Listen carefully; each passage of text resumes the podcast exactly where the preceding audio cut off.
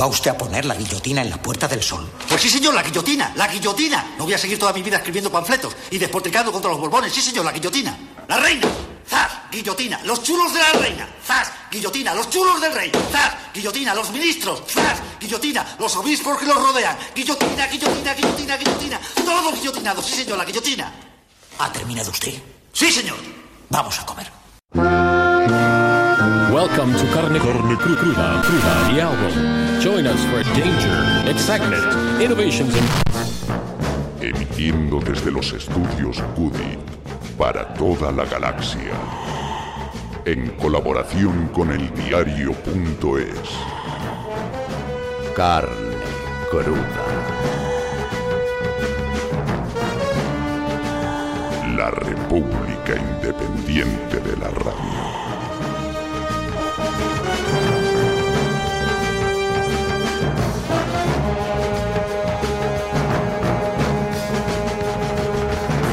La vida es eso que pasa mientras la campaña electoral permanece.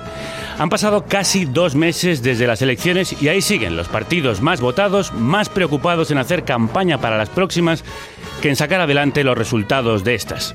Los dos con posibilidades de formar un gobierno, PSOE y Podemos, continúan su intercambio de golpes y vistosos juegos de pies ante las cámaras, cuando lo que tendrían que estar haciendo hace tiempo es olvidarse de los focos para enfocarse en negociar. Se les ve más interesados en su pelea por ganar votantes que en pelear para que el votante gane. Podemos le ha presentado este lunes al PSOE un programa de gobierno de 100 páginas y le ha dicho a Sánchez que se vuelva a sentar con Iglesias antes de reunir a los equipos negociadores. Los socialistas le han contestado que no quieren más fotos de líderes y que no les quiten protagonismo, que el encargo de formar gobierno lo tienen ellos. Aún no se han sentado a discutir el qué y todavía están riñendo por el cómo y con quién. Más pelea por aparecer el primero en la pantalla de cine, pero los dos son protagonistas y por tanto ambos responsables de que la película sea buena o un pestiño, como hasta ahora. Es tan cierto que Podemos está tratando de arrinconar al PSOE en ruedas de prensa como que el PSOE hace lo propio con Podemos, invitando al baile a Albert Rivera. También es cierto que el encargo de investidura lo tiene Ferraz, pero solo con Podemos tiene oportunidad de sumar los apoyos necesarios para gobernar. La posibilidad de que el PP se abstenga para permitir un acuerdo de Sánchez y Rivera es solo un sueño húmedo de los varones socialistas y de Juan Luis Cebrián. Ferraz hace trampas con la calculadora y con las palabras. Mete a Ciudadanos en el saco del cambio, aunque son un cambio de marcha en el mismo coche, y obvia que el acuerdo con los naranjas no les da ni de lejos para gobernar, pero sí para sacar a Podemos en una esquina de la foto y maquillarse como el partido que lo intentó todo con todos, menos el PP, para evitar un gobierno de Rajoy. Podemos también hace equilibrismos. En el documento presentado le levanta el veto a Ciudadanos y aprueba que el PSOE pacte la abstención de Rivera. Pero al mismo tiempo incluye el referéndum de Cataluña con lo que se asegura su voto en contra y el de Sánchez. Pablo Iglesias le debe mucho a la confluencia catalana. Tendrá que hacer malabarismos para contentarla y aplazar al mismo tiempo el derecho a decidir. Por eso, porque va a ser muy difícil, urge que se sienten en la mesa de negociaciones. Las hemerotecas y los relojes suelen poner a cada uno en su sitio. Habría que recordarle a Pablo Iglesias su tic-tac a Rajoy. PSOE y Podemos tienen una oportunidad única de provocar el desmoronamiento de esa máquina de corrupción que es el PP y darle la vuelta a cuatro años de políticas del miedo, la austeridad y la mano dura. No aprovecharlo sería un crimen. Eso es lo que espera Rajoy, que el tic-tac caiga como una guillotina sobre sus rivales para forzar una gran coalición en el último segundo o unas elecciones después del verano en las que pueda sacar la cabeza de la cloaca en la que ahora se ahoga.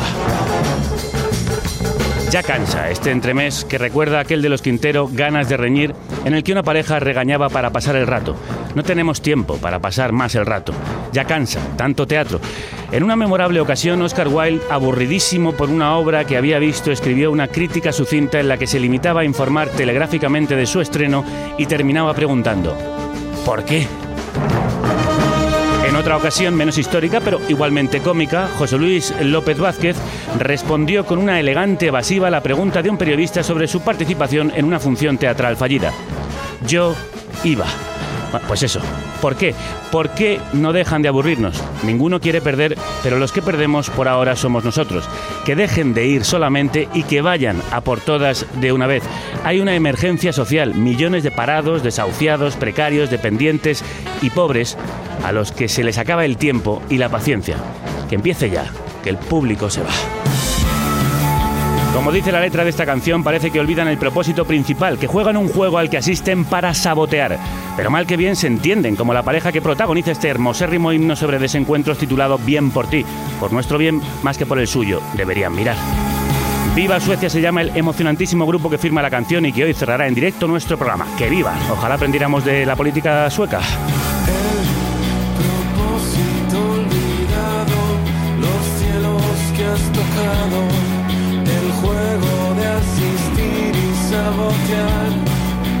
Mal, que bien nos entendemos a todos los efectos. Queremos lo que nadie quiere dar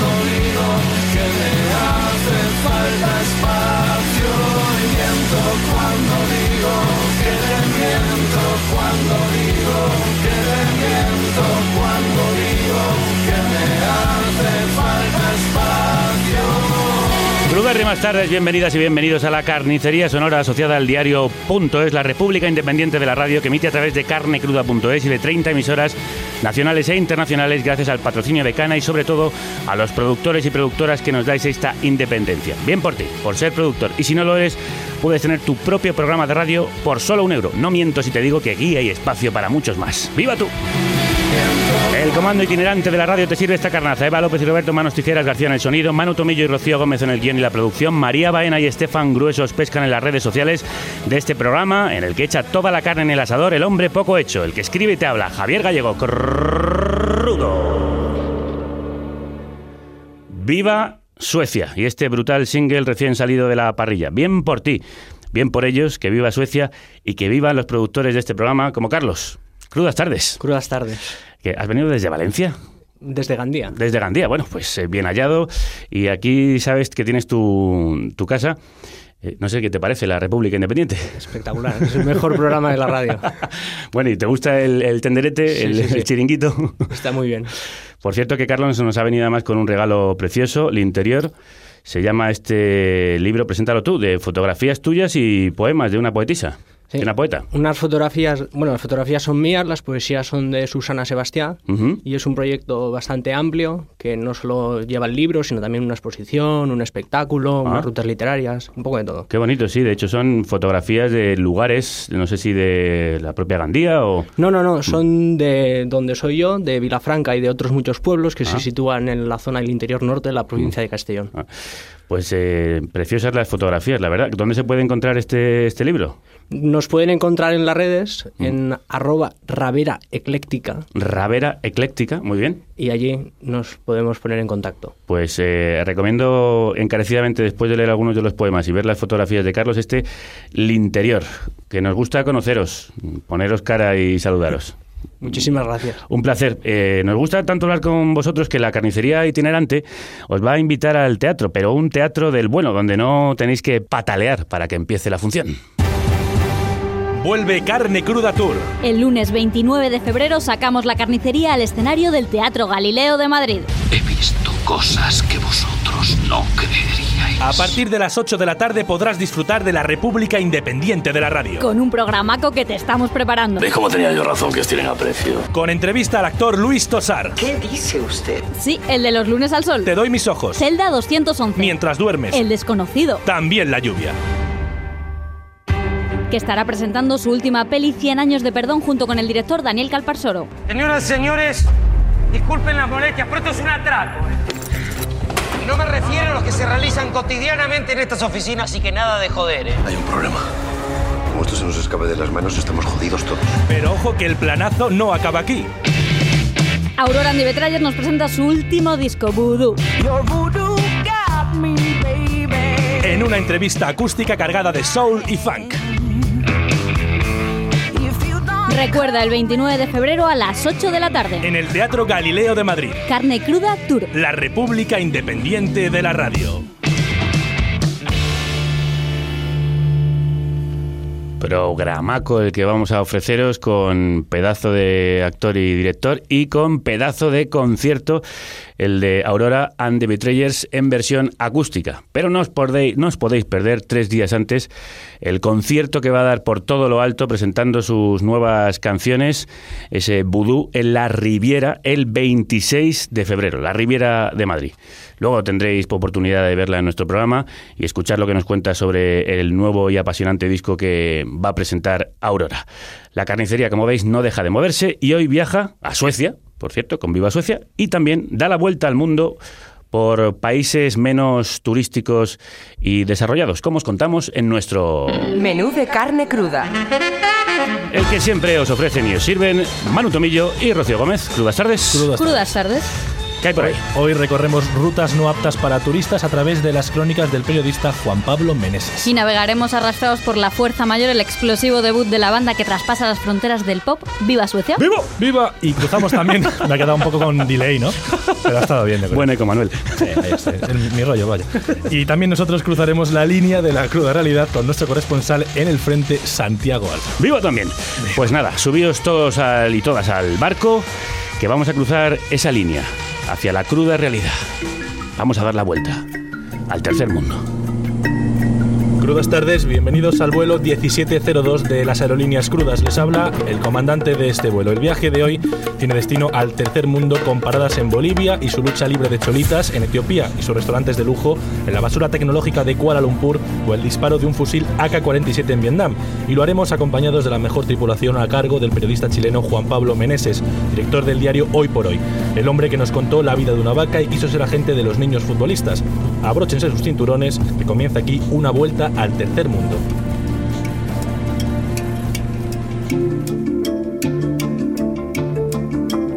Hace dos ciudades que desaparecí del mapa. Ahora estoy en un pueblo de campesinos perdido en el sur de Brasil, famoso por sus gemelos. Durante el viaje me alojo en hoteles donde no me piden ni nombre ni ningún tipo de identificación. Tampoco reviso mi correo electrónico ni entro en Internet. La última pista oficial, si alguien decidiera salir a buscarme, es el Aeropuerto Internacional de Porto Alegre. No hay registros del autobús en el que viajé toda la noche hasta llegar a la ciudad de Santa Rosa, ni el taxi rural que me trajo hasta Cándido Godoy. A 70 años del fin de la Segunda Guerra Mundial, esta zona donde se refugiaron algunos prófugos alemanes sigue siendo un buen escondite.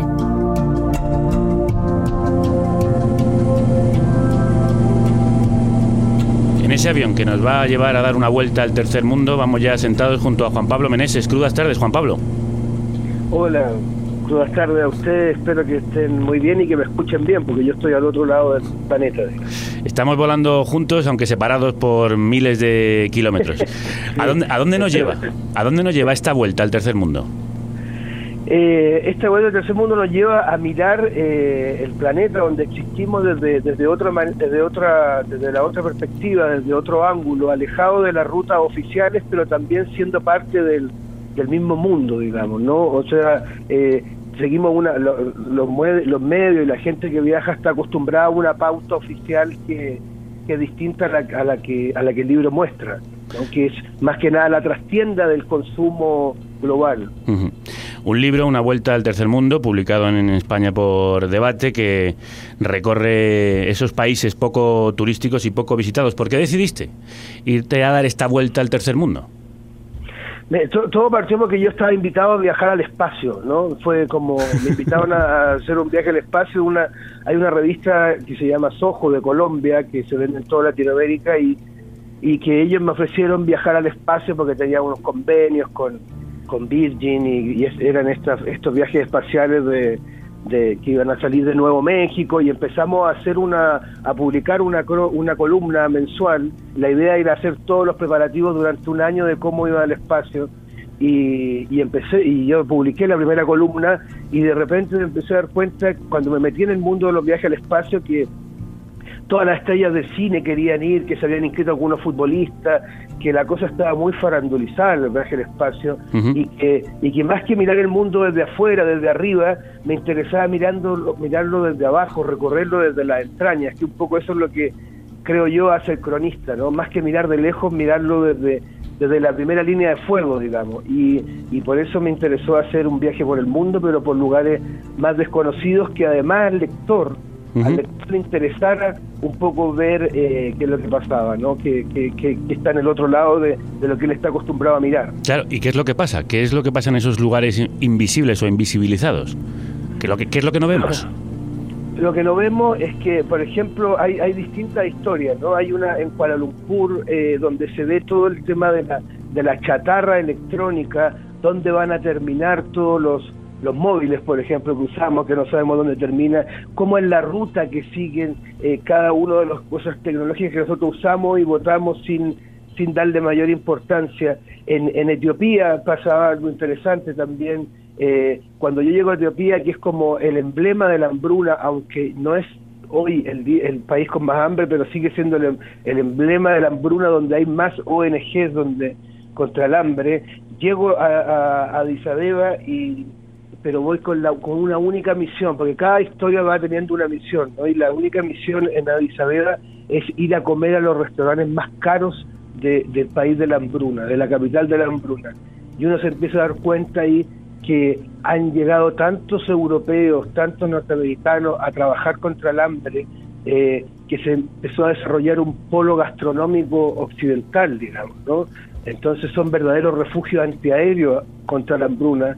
Tú entras a estos restaurantes caros y es como si estuvieras en, en Barcelona, en, en París, en todos lados, y, y desde ahí se ve el hambre de distinta manera. El, el, el, el mundo está un poco dividido, pero hay lugares donde se encuentra y el libro habla un poco de eso. Sí, de cómo también está inserto a veces el primerísimo primer mundo en ese tercer mundo y del hambre. Del hambre habla mucho Juan Pablo en esta vuelta al tercer mundo. He comido mientras recordaba que el chavo del 8 siempre tenía hambre, pero que nunca le faltaba algo para llevarse a la boca, incluyendo un pescado vivo de la pecera de Don Ramón. He comido pensando en que estoy comiendo y he comido sin pensar que lo estoy haciendo. He comido en el centro, a la salida de los museos, en el estadio de fútbol. He comido al lado de gente que estaba comiendo y frente a gente que no tenía nada que comer. He comido como tercermundista que soy, a veces sin ganas, pero por las dudas. Comer, comer, comer, comer, comer, comer. ¿Son unas rutas del hambre, Juan Pablo? Sí, son una, son, son una ruta del hambre donde además el tercer mundo ve paradójicamente eh, en, en todas estas puestas de escenas turísticas eh, una salida, una salida económica, ¿no? Eh, en, eh, una, una manera de poder armar un, un escenario para que vengan los turistas y, no- y nos dejen dólares. Y eso se va repitiendo en, en- en- la India, en México, en Bolivia. Hay un caso, por ejemplo, de los que que está explicado con detalle en el libro, que tiene que ver esta mirada que hacemos eh, para los turistas y cómo nuestra, nuestra vida la llevamos a los turistas que ocurre en el norte de Chile, en pleno desierto, donde estaba la mina San José, donde está todavía, y donde se quedaron atrapados los 33 mineros chilenos, ¿no? Eh, que, que en realidad eran 32 y había uno, uno que era boliviano. Eh, yo voy a ese lugar hoy, eh, voy a ese, a ese sitio, hay un minero que está, eh, la mina está totalmente abandonada, está oxidada, los, los metales de afuera. Hay un minero que su sueño es poder hacer de eso un parque de diversiones, eh, poder hacer un gran parque de diversiones porque los mineros cuando salen de ahí cuando lo sacan, cuando lo logran rescatar, lo primero que hacen es llevarlo a Disney y lo hacen desfilar por Disney con una oreja del ratón Mickey. Después en otro viaje lo llevan a Hollywood, lo hacen recorrer el Paseo de la Fama, la, la estrella de los famosos. Eh, después en otro paseo lo llevan a, a- a Londres, a, a los partidos de la- del, del fútbol del Arsenal y lo, entra- lo hacen entrar al estadio. Entonces ellos empezaron a encandilar con esto de tenemos una gran historia, la podemos armar y vender para los turistas. Ajá. Entonces un poco lo que termina pasando y que está atravesado con, en todo el libro, es que los mineros ni un momento dicen vamos a ir a recorrer todos los países donde puedan pasar estas mismas condiciones terribles, donde haya minas que nosotros nos podamos quedar atrapados y no pase nada, donde haya una explotación del hombre por el hombre de manera tan brutal. No, no, no, no, no, y que no queremos que nunca más haya un derrumbe. No se hace eso. No. Lo que se hace es cómo podemos, esta historia que tenemos, que en otros países va a ser el hambre, en otros países va a ser la cholita, cómo esta historia la podemos transformar en una cosa hollywoodense que nos, que nos pueda hacer ganar plata y que vengan gringos a dejarnos dinero, ¿no? Y eso está recorrido en todo el planeta y finalmente ellos terminaron teniendo una historia hollywoodense al punto de que uno de los mineros fue interpretado por Antonio Banderas, ahora en una película. Cierto. Em, en- como estáis contando, al final la colonización de las mentes por parte del primer mundo al tercer mundo hace que la aspiración del tercer mundo sea vender su miseria. Claro, vender su miseria, vender, en el fondo es vender su historia, que su historia es la de miseria porque no tiene, no tiene una particularidad, eh, y, y que y, y venderla a Hollywood, digamos, ¿no? Y usando Hollywood como un gran, eh, como, como, como un resumen de, de, de vender su miseria folclóricamente casi. En el libro hace referencia a una cita de Antonio Granchi. El viejo mundo se muere, el nuevo tarda en aparecer y en ese claro oscuro surgen los monstruos. ¿Qué monstruos? los que no estamos sabiendo cómo abordar y los que no estamos sabiendo cómo mirar, pero eh, pero, lo que- lo- pero los que tenemos frente a nosotros, lo, lo que la particularidad del primer y tercer mundo, que además son cosas muy muy movibles, ¿no? O sea, en Latinoamérica, en distintos países, en algunos más, otros menos, hay muchas zonas que son del primer mundo, ¿no? Que hay que tienen muchos lugares del primer mundo pero claro, es mayoritariamente del tercer mundo en sentido de, de la, de la desigualdad y todo eso. Y hay países muy desarrollados que tienen muchos lugares del tercer mundo, pero es donde está ese cruce, donde está el cruce de la desigualdad, donde hay algunos que van de turistas y otros que tienen que hacer esta puesta en escena para, para que el otro vaya a mirar. Entonces el libro trata de abordar un poco esa, esa grieta en la cual nosotros nos dividimos y cómo a veces todos los conflictos terminan desdibujándose en esta misma historia hollywoodense que hemos hablado, ¿no? Eh, hay un caso, por ejemplo, cuando yo voy a San Cristóbal de las Casas, en Chiapas, en México, y, y llego y empiezo a preguntar por el, por el legado zapatista, ¿no? Ujú. ¿Qué fue de, a más de 20 años, qué fue el legado zapatista? Todos nos acordamos de el subcomandante Marcos con su pasamontaña, la pipa, eh, su discurso muy poético y una gran conmoción, muchos jóvenes europeos que viajaban en charter a marchar con él, a acompañarlo en su lucha, ¿qué, qué fue, qué fue de él? Y bueno, el primer gran legado es que hay muchos niños que tienen como 20 años que se llaman Marcos, ¿no? Que les pusieron Marcos. Y, y en un momento yo le digo a una, a una chica ahí, eh, ¿y dónde está la revolución? ¿No? Esperando que me dijeran una historia, una respuesta un poco sentida o que se el pecho y me dijeran un discurso casi. Entonces le digo, ¿y dónde está la revolución? Y una de ellas me dice, mira, la revolución está dos cuadras hacia adelante, una a la derecha y después camina 50 metros hacia la izquierda. En un bar. Y, claro, y empiezo a hacer eso y llego al bar La Revolución, que era el gran bar de, San Cristóbal de las Casas, que tenía una que tiene una estrella grande igual a la de su comandante Marco, que tiene bandas en vivo, la mayoría de, de que tocan covers americanos, la mayoría de los turistas son de Estados Unidos y, y tiene unos sándwiches muy baratos y el ají es muy picante, el chile quema mucho, así que hay que comer con poco, hay que ponerle poquito al pan. de anécdotas tan jugosas como esta está plagado el libro de Juan Pablo Meneses, esta vuelta al tercer mundo, en la que vamos a seguir con este guía imprescindible, este gran periodista y cronista chileno que nos está llevando por los países y rincones eh, más ocultos, la realidad más recóndita. Vamos a aterrizar, Juan Pablo, y nos subimos a un barco. Les habla el comandante del barco. Estamos cruzando ahora mismo el Océano Atlántico con destino a Etiopía. Allí, en el restaurante más caro, las copas de vino son de plata y los cubiertos son dorados. La cuchara, el tenedor y el cuchillo parecen bañados en un oro que encandila. Tal vez por eso hay tantos guardas de seguridad en la puerta. Un salero debe costar más que un sueldo promedio en uno de los países más pobres del mundo, según el Banco Mundial. El restaurante está en el Hotel Sheraton, Sheraton Addis, una pequeña lujosa ciudad en el centro de la emblemática capital de la hambruna.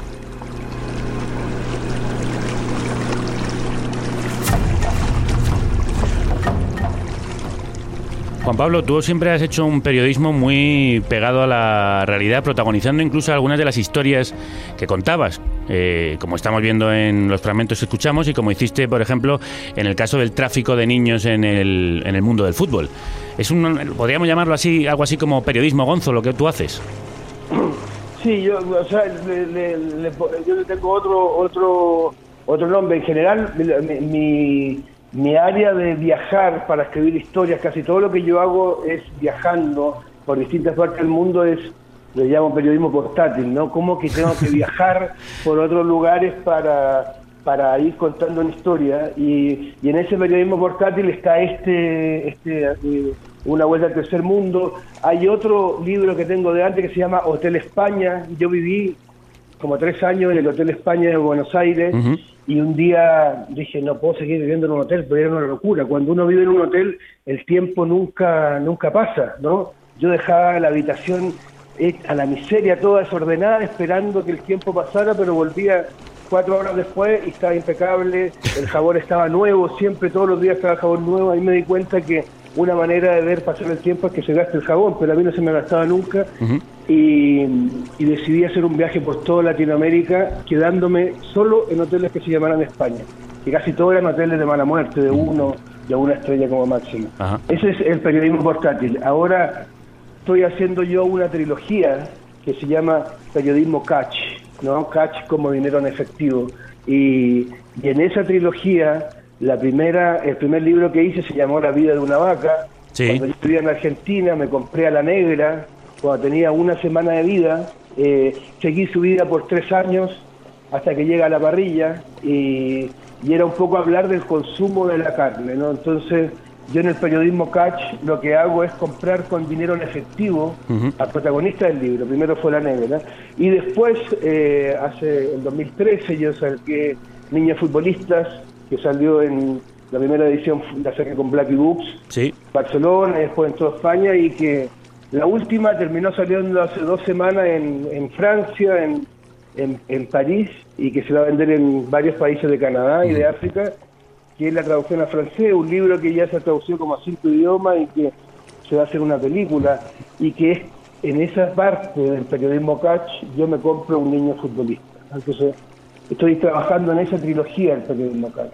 En el primero me compré una vaca, un animal, Después segundo, un niño. futbolista, un ser humano, un niño futbolista, ¿Y ahora? estoy trabajando en la tercera parte que tiene que ver con la espiritualidad y, y me estoy comprando un dios, pero bueno, eso lo vamos a ver cuando, cuando ya esté. Cuando compres el Dios, sin duda te volveremos, te volveremos a llamar Juan Pablo para que, para que nos lo cuentes. Lo que hace este periodista, este gran cronista, es contar siempre este circo en el que andamos metidos, en el que deambulamos una y otra vez. En un circo, a un circo llegan la Casa das Feras, así se llama este grupo en el que está un productor de este programa y ahora que vamos en barco vamos a llegar hasta hasta una costa, a la Seashore Bank, a la costa explosiva. Así se llama este tema que abre Callaway Circus, el disco de Casa das Feras, la casa de las fieras.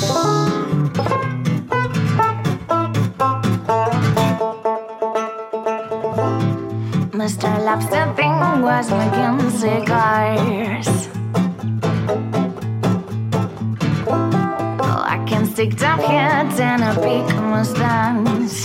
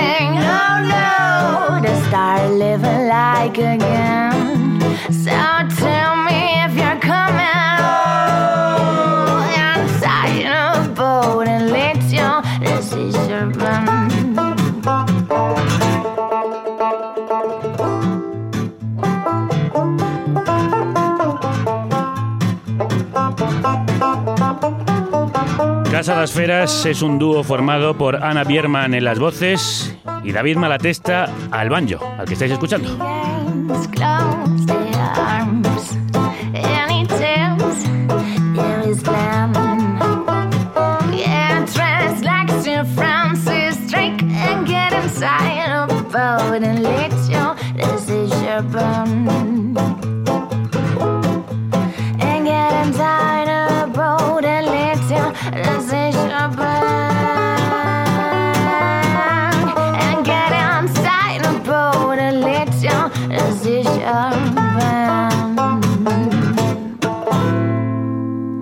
David es productor de este programa y nos enviaba el disco diciéndonos que le hacía mucha ilusión que lo escuchásemos y que lo valorásemos.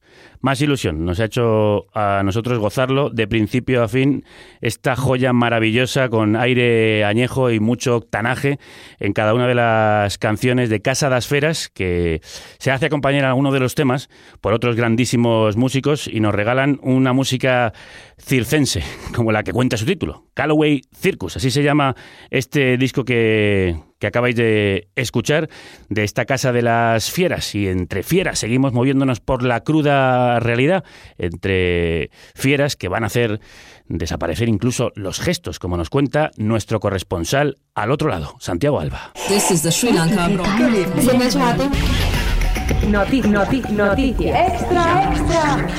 Informa nuestro corresponsal Santiago Albarrico. Desaparece el gesto de chasquear los dedos con satisfacción. Se habla mucho de las 17.000 especies animales en peligro de extinción y muy poco de los gestos que se pierden irremisiblemente todos los días. Ayer desapareció otro para siempre, extendido durante siglos a ambos lados de la cuenca mediterránea. Hacia 1960 su presencia se había reducido a la Anatolia y a la Rumelia turcas y enseguida a los límites del Gran Estambul. Sin que los sociólogos puedan ofrecer una explicación convincente, a principios del presente milenio solo sobrevivía en el del gremio de carpinteros del barrio estambulino de Fatih, donde se había ido volviendo cada vez más raro e infrecuente. Ayer, a las 13.27 minutos del mediodía, uno de esos carpinteros, Yuxel Cuney, de 63 años, lo hizo por última vez. Llevaba dos horas tratando de resolver un problema con una juntura cuando, contemplando el armario que le había encargado la señora Basbug, se dio cuenta de su equivocación, miró un instante hacia la ventana y chasqueó los dedos en señal de triunfo antes de precipitarse sobre la fresadora. Era el último chasquido que le quedaba en los dedos, era el último chasquido que quedaba en el mundo. La Comisión de Patrimonios Gestuales de la UNESCO ha mostrado su preocupación por la creciente pérdida de diversidad gestual en todo el planeta y muy especialmente en Europa y Estados Unidos, donde el número de gestos, posturas corporales y ademanes ha pasado en pocos años de los 123.807 gestos catalogados en 1975 a los apenas 7.213 registrados en el último año. Si hacia mediados del siglo pasado el ritmo de extinción de los gestos era apenas de dos cada seis meses y afectaba a expresiones más bien ornamentales o abiertamente clasistas, la reverencia, el golpe con la fusta en el talón, el frotamiento del sombrero con el puño de la camisa, a partir de la década de los 50 el proceso no ha dejado de acelerarse y ampliarse sin remedio.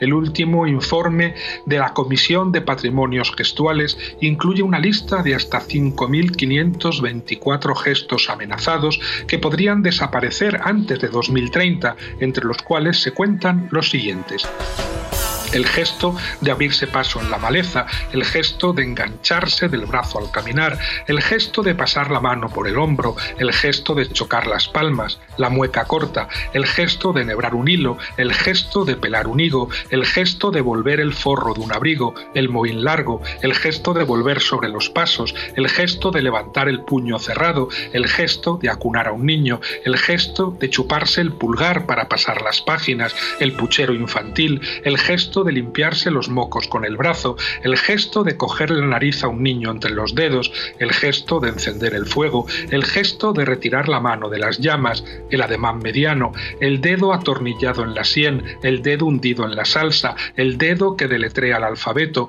el dedo que deletrea los lunares de una espalda, la V de victoria, el gesto de inclinarse a olfatear un guiso, el gesto de soplar en una herida, el gesto de acuclillarse frente al mar, el gesto de agacharse al lado del caído, el saludo lento y el saludo intenso, el gesto de ahuyentar las moscas, el gesto de sacar espinas, el gesto de sacar una foto de la cartera, el gesto de apoyarse en otro hombro, la cinta de cintura, el compromiso de cuerpo entero.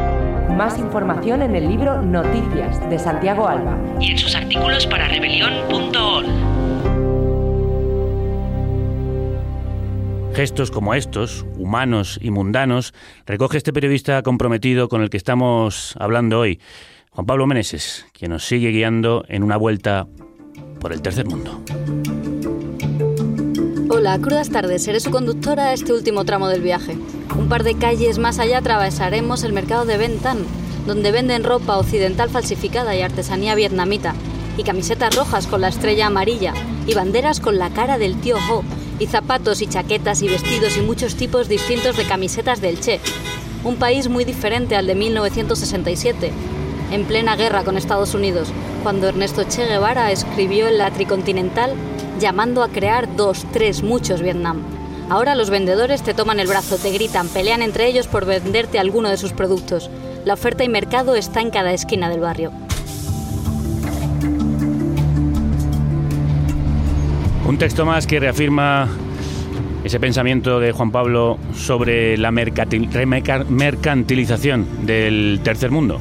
Eh, Juan Pablo, ¿ha- hay- ¿habría alguna manera de que el tercer mundo, digamos, salga de, esa visión tercermundista que tiene de sí mismo?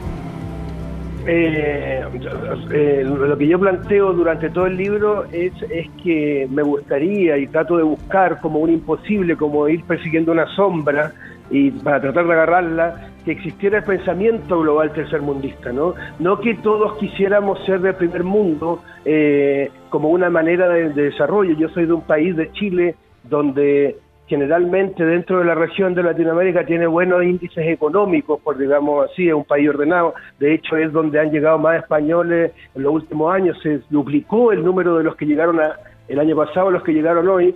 Pero claro, uno suele ver en Chile, escuchar a, los- a los políticos a los, y de todos los bandos, de derecha, de izquierda, decir que el problema que tiene Chile para realmente salir de, no convertirse en un país completamente desarrollado, es el barrio que le tocó vivir, ¿no? Son nuestros vecinos, como si nosotros tuviéramos que tener de vecinos a Suiza y a, y a Alemania, digamos, ¿no? Y en realidad eh, la visión que pienso yo que si existiera un pensamiento global tercermundista sería nosotros somos eh, esta, esta es nuestra identidad y esto queremos ser. Entonces eh, siento que falta y que no, nunca va a existir y que, y que es parte de, de esta historia. En Vietnam, como hablaban ahí, eh, pasa lo mismo, ¿no? Es un país, entre comillas, comunista, pero, pero todo funciona con un capitalismo muy salvaje, salvaje en el sentido de rústico, ¿no? Que sale de la nada, y fue así como a mí me ofrecieron ahí disparar, yo nunca había disparado un arma, eh, nunca me había tomado un arma entre mis manos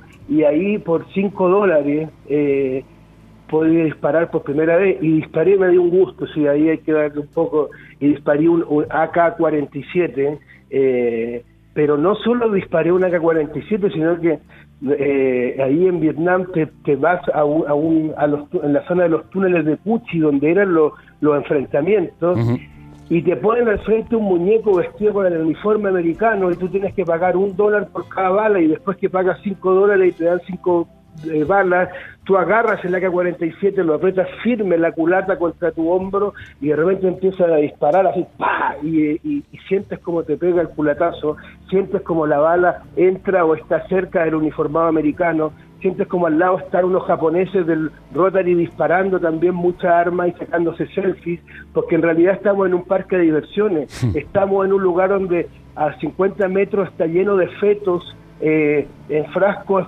que, que quedaron deformes por el gas, el gas mostaza, estamos en un campo de concentración donde murió mucha gente, pero ahora en realidad estamos en un parque de diversiones. Eh, y, y así, y en ese ida y vuelta, eh, el libro se va repitiendo durante todo el tiempo y es lo que yo creo que le va a pasar al tercer mundo siempre. Y por eso el libro es como un disparo que además tiene retroceso, te da un culatazo en cada una de sus páginas. En una de ellas recuperas la cita del Premio Nobel de Literatura Naipaul diciendo que África no tiene futuro. ¿Tienen futuro estos países tercermundistas o siempre viviremos en un en este parque globalizado de diversiones con enormes diferencias y desigualdades?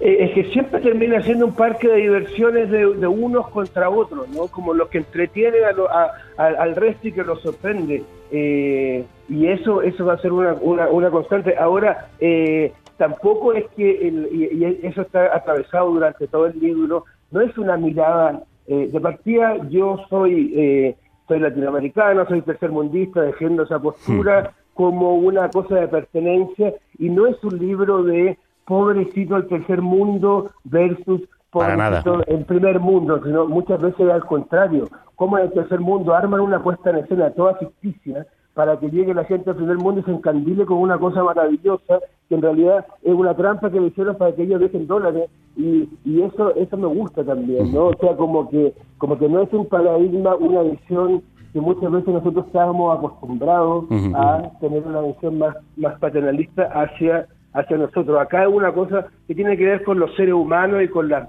con las maneras de, de sobrevivir. Hay, hay un capítulo eh, que ocurre en la India, ¿no? Y que yo estoy en la frontera de la India y Pakistán, donde se provoca quizás el, el ejercicio de nacionalismo más, más patético que, que yo haya visto y que haya conocido, ¿no? Que es la India y Pakistán, dos grandes potencias, dos grandes países, dos grandes potencias nucleares, que se, se independizaron de Inglaterra con un día de diferencia, ¿no? Con un día de diferencia se, se independizaron y ahí podría haber comenzado por primera vez un gran polo, una, un- una, una gran cooperación entre ambos países. Bueno, pero ¿qué pasó? Que al tercer día se empezaron en un conflicto y en una guerra que dura hasta hoy, ¿no? Obviamente fomentada por, por Reino Unido y todo eso.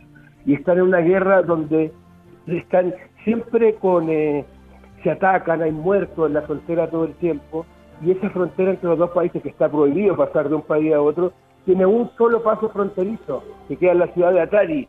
Y en esa ciudad, todo esto se puede buscar, hay unos videos en YouTube, que la gente puede poner ahí la frontera India y Pakistán, hacen una ceremonia, ah, construyeron como un estadio de fútbol justo en la frontera, y todos los días en la tarde, en la mitad del estadio se llena con gente de la India, en la otra mitad del estadio se llena con gente de Pakistán, en la mitad no hay cancha de fútbol, hay una calle que es la frontera y ahí cierran la reja.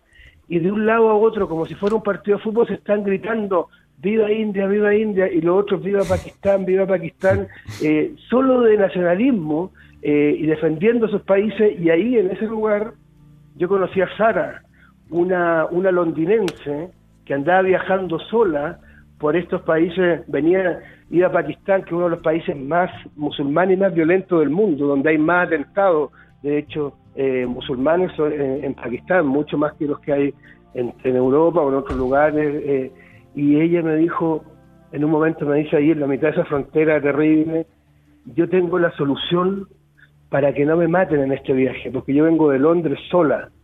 Entonces, ¿cuál, cuál es la solución para que no se me maten? La tengo acá en mi mochila, me dice.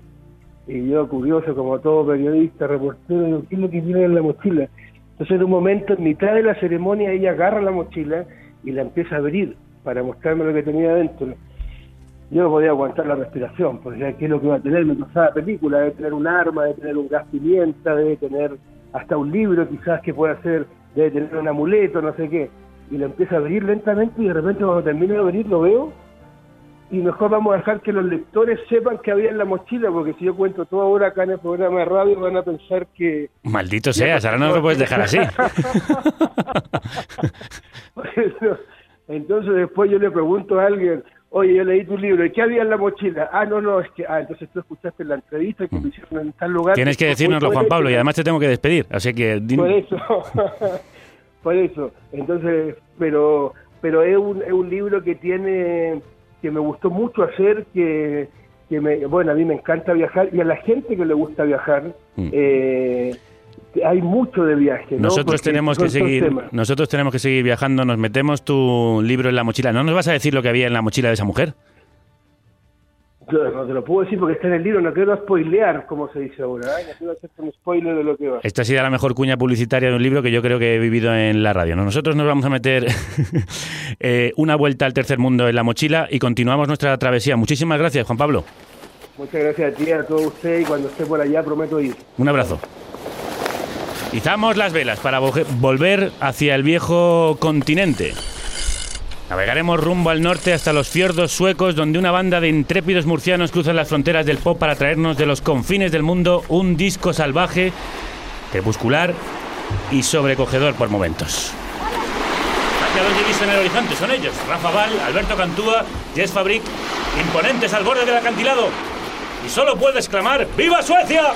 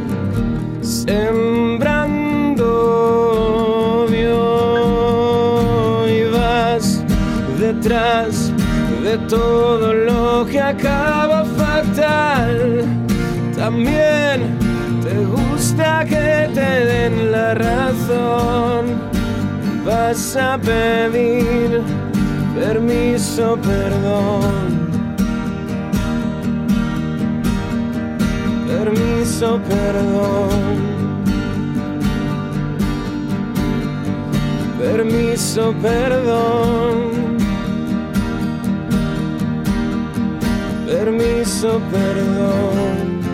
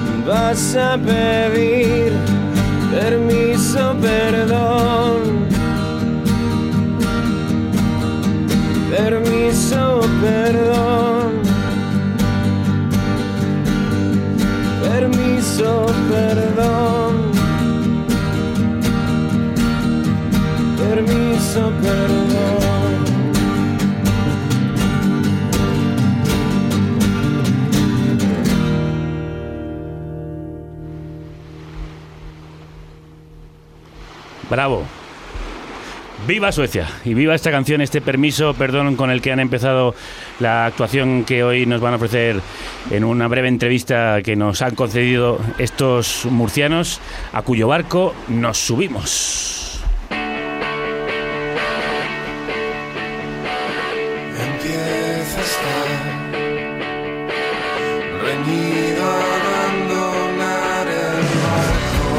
Nosotros no abandonamos su barco, nos subimos a sus olas, anclados en sus chascos.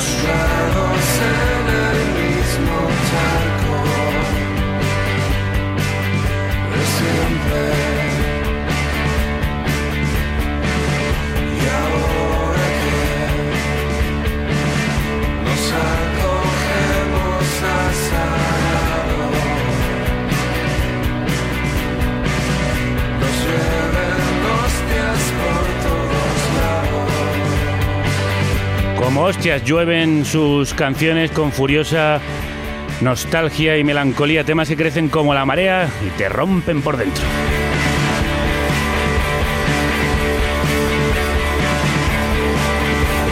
Como un oleaje contra las rocas. Así suena la fuerza mayor y es de fuerza mayor escuchar a un grupo como Viva Suecia.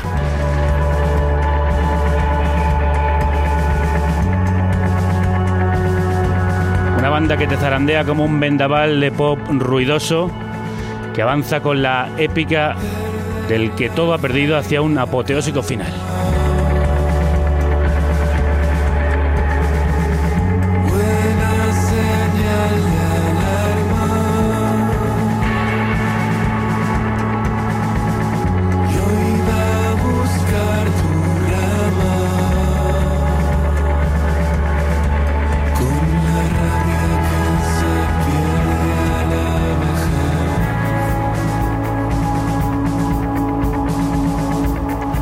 Mucha rabia personal y colectiva hay en este disco de los murcianos.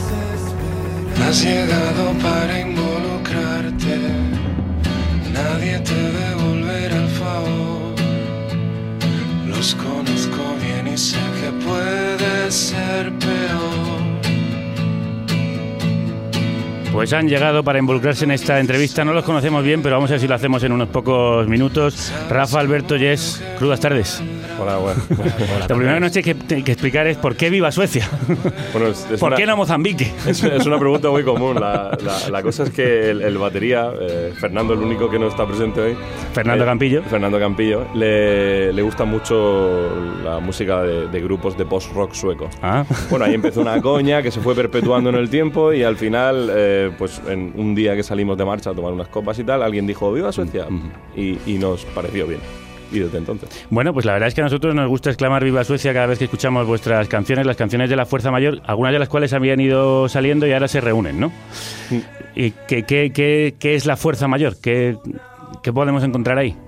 Bueno, en la Fuerza Mayor podemos encontrar una continuación de, de- de lo que fue el, el- el primer EP, pero, pero por decirlo de alguna manera mucho más desarrollado, mucho más amplio, con más información, más denso en algunos momentos y, y más directo en otros. Y, y bueno, pues al final el- un poco el sonido va por la misma línea y, y- y bueno, pues eso, perpetuar un poco la, la línea que cogimos al principio. ¿Cómo, ¿Cómo surge un grupo como Viva Suecia? ¿Y cuál, digamos, es el objetivo inicial? El objetivo inicial es, es tocar. Eh, eh, surge porque Alberto y yo teníamos un grupo de, de folk y música western Y no tiene nada que ver con esto, ni con Suecia. Pero bueno, realmente queríamos hacer lo que realmente nos gustaba escuchar, ¿no? Entonces nos dejamos de tonterías y de pruebas y dijimos, vamos a hacer lo que nos sale del corazón y vamos a buscar la gente adecuada. Y eso hicimos. Y así han ido construyendo una carrera paso a paso que ahora yo creo que alcanza una de sus primeras cimas en el fiordo con este Fuerza Mayor, una obra con 11 cortes llenos de recovecos sonoros, como os estamos contando. Seis de ellos son nuevos, si no me equivoco, y los otros ya estaban en el primer EP, ¿no? En que lanzasteis en 2014. Sí, Lo he dicho bien, ¿no? Sí, sí, perfecto.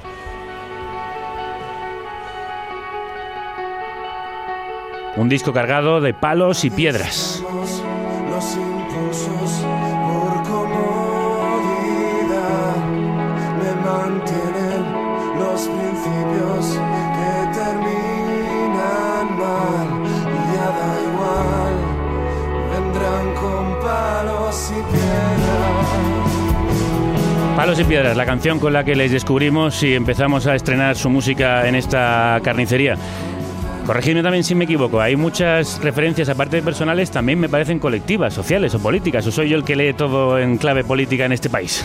Creo, creo que eres la única persona que, que, nos, que nos ha dicho eso en todo el tiempo que llevamos. Y sí, efectivamente. A mí me parecía que tenía referencias totalmente a lo que estamos viviendo, a nuestra generación, a las circunstancias y En- acontecimientos. Entiendo, entiendo que la mayoría de gente crea que, que las letras hablan de, de amor y de desamor y de esto y lo otro, y al final están creadas un poco con, con- con esa intención de que tenga múltiples lecturas. Pero sí, sí que hay, sí que hay cierto, cierta carga de cierta carga social que es, que es ineludible en el tiempo que vivimos, ¿no? Sí, a mí me lo, me lo ha parecido y además me gusta esa ambigüedad con la que juegan las letras, entre lo personal y lo social. Efectivamente, Lo has pues- estado buscando, ¿no? pues te, lo, te, lo te lo agradezco. te lo agradezco que me lo digas porque es la persona, la primera persona que lo dice y es, y es totalmente cierto. ¡Viva yo! ¡Viva tú! ¡Viva tú!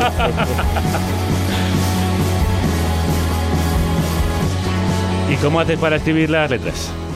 Pues por lo general eh, basarme en cosas que suceden, que suceden a mi alrededor. Cu- Cualquier cosa, ¿vale? Cualquier cosa te puede, te puede inspirar en un momento. Eh, em, desde una frase hasta cualquier cosa que veas en el telediario, lo que sea. Tiene grandes frases, también he de decirlo, y afortunadamente aparecen recogidas en esta edición que publica Subterfuge de Viva Suecia y su fuerza mayor.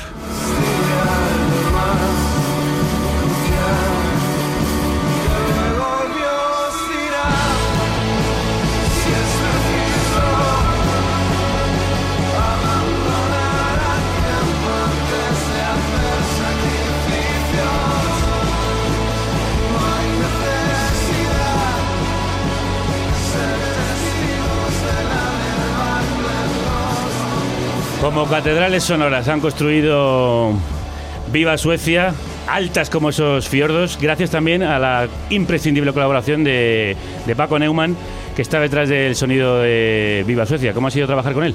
Pues ha sido una experiencia enorme, enorme, porque yo particularmente que toco la guitarra, pues imagínate, es, es ir a- he aprendido más en dos discos que, que en 15 años tocando la guitarra casi. Habéis construido grandes muros de Sí, sonido, sí, que, sí, diría el otro. Sí, claro, es que al final eh, contar con él es, una, es algo que ya teníamos en mente, lo hemos hablado alguna vez, de, de proyectos que hemos llevado antes de juntarnos. Eh, yo ya había pensado en él con otro proyecto que tuve, eh, Jess ha tocado con él, incluso llegó a tocar en Neumann un breve periodo de tiempo. Mm. O sea que nos vino rodado en la colaboración con, con Paco. ¿No os tenéis miedo a que os eh, llamen los ahijados de Neumann, que siempre estéis a la sombra del padre? No, a ver, si es que eh, estamos muy orgullosos de esas referencias, ¿no? Al final estamos hablando de uno de los mejores músicos de este país. o Sin sea duda alguna, No tenemos, no tenemos ningún problema con que nos... Aquí lo amamos profundamente y por eso lo hemos invitado muchas veces a, tocar. ¿Qué está pasando en la huerta murciana que estáis tan, que estáis tan emotivos?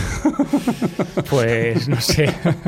La, bueno, hay de todo en la huerta murciana. ¿eh? Está el- el- nuestra parte que es más emotiva, pero bueno, hay de todo. ¿eh? Hay Sí, por supuesto, no hay grupos de todas, pero bueno. Menos decir, emotivos que nosotros. Está, está destacando grupos como vosotros o Neumann, que la verdad es que nos tocan las entretelas. Sí, sí, sí, no, es, es así. Nosotros eh, también nos llegan mucho lo que hacemos, eh, nos- siempre lo hablamos, ¿no? Hay veces que descartamos canciones o, o arreglos o partes de la producción de las canciones porque no nos, no nos conmueven y nos movemos mucho por, por lo emocional nosotros también. sí. Nosotros nos ha conmovido mucho este disco y la portada, por cierto, hermosérrima. ¿De quién es Sí. obra? La portada es obra de, de Fran Rodríguez, de, de- de La cabeza en las nubes. Si queréis, todo el que quiera buscarlo está en redes sociales, La cabeza en las nubes, y ha hecho un trabajo, bueno, fantástico del que estamos encantadísimos. se le ha currado muchísimo. Le hemos dado la brasa muchísimo y hasta llegar al, al- lo que queríamos, el chaval se lo ha currado de la hostia. Pues os la habéis currado mucho, la verdad, en este fabuloso disco. Vamos a pedir que nos despidáis con una canción. Pues ya que suena a palos y piedras, vamos a, a darle una alternativa. Una versión en cru- acústico. versión cruda. Ah, versión cruda. Una versión cruda, sí. Vamos, ¿cómo? vamos a escucharla.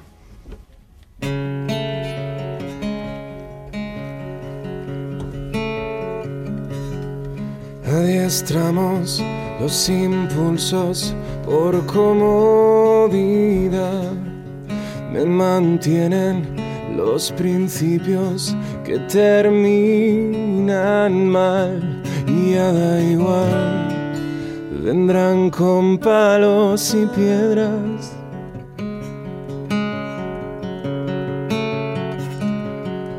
Me conformo con tener la vista puesta en ti.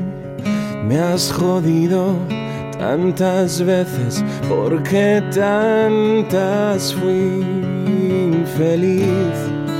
Me pierde ser constante.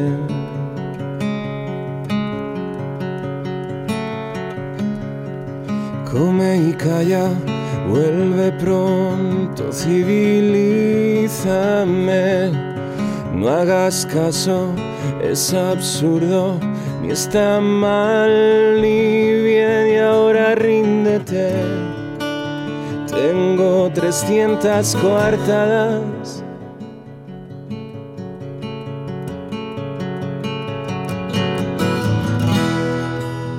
Solo intento separar el instante más trivial del más crucial que luego Dios dirá si es preciso abandonar a tiempo antes de hacer sacrificios. Y no hay necesidad ser testigos de la debacle en los comicios.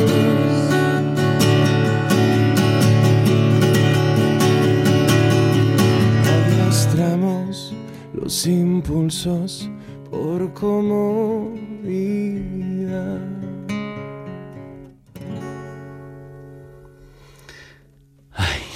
Que es que además me acaban de decir que han hecho esta versión acústica de Palos y Piedras porque yo dije en Twitter que era una de mis canciones favoritas. Y es que estas cosas me, me tocan el, el alma. Acabáis de... ¿Sabéis cómo derrotar a un locutor? Pues acabáis de conseguirlo. Muchísimas gracias, Rafa, muchas por esta gracias. versión tan maravillosa. Pues nos la quedamos como una de las joyas, uno de los regalos que nos hacen de vez en cuando los grandísimos, los grandérrimos músicos que pasan por aquí. Que tengáis mucha suerte. Seguimos vuestros pasos y seguiremos gritando Viva Suecia allá por donde vayáis. Un abrazo muy fuerte. Muchas gracias, ha sido un placer. Nos ha encantado muchísimo lo que habéis hecho hoy y seguro que a mamá le va a encantar.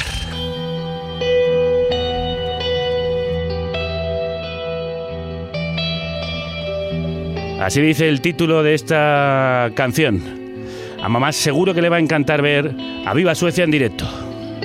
El 19 de febrero en la FNAC de Murcia. El 25 podríais haber ido a la sala Costello, pero vaya, se han agotado las entradas. Volverán.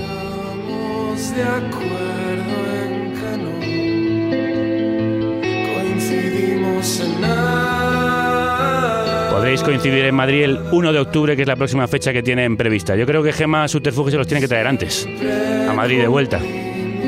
Porque lo van a petar, ya te lo voy diciendo. Con la boca cerrada. Con la boca abierta va a estar cantando Rafa y su troupe el 26 de febrero en Albacete, la sala Caribú.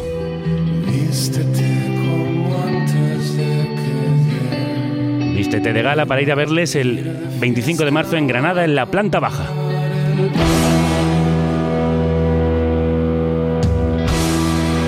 Y el 26 en Almería, en el Manchester Club.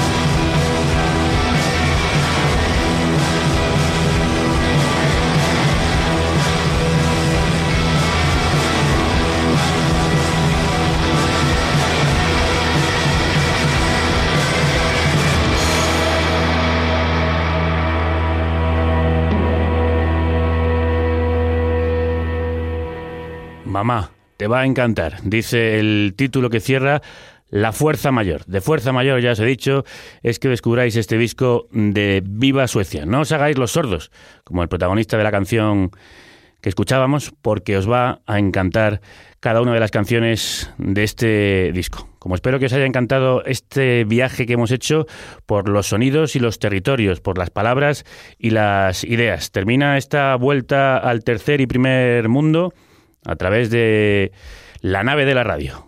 Seguimos mañana en la República Independiente del Sonido. Hasta entonces, que la radio os acompañe.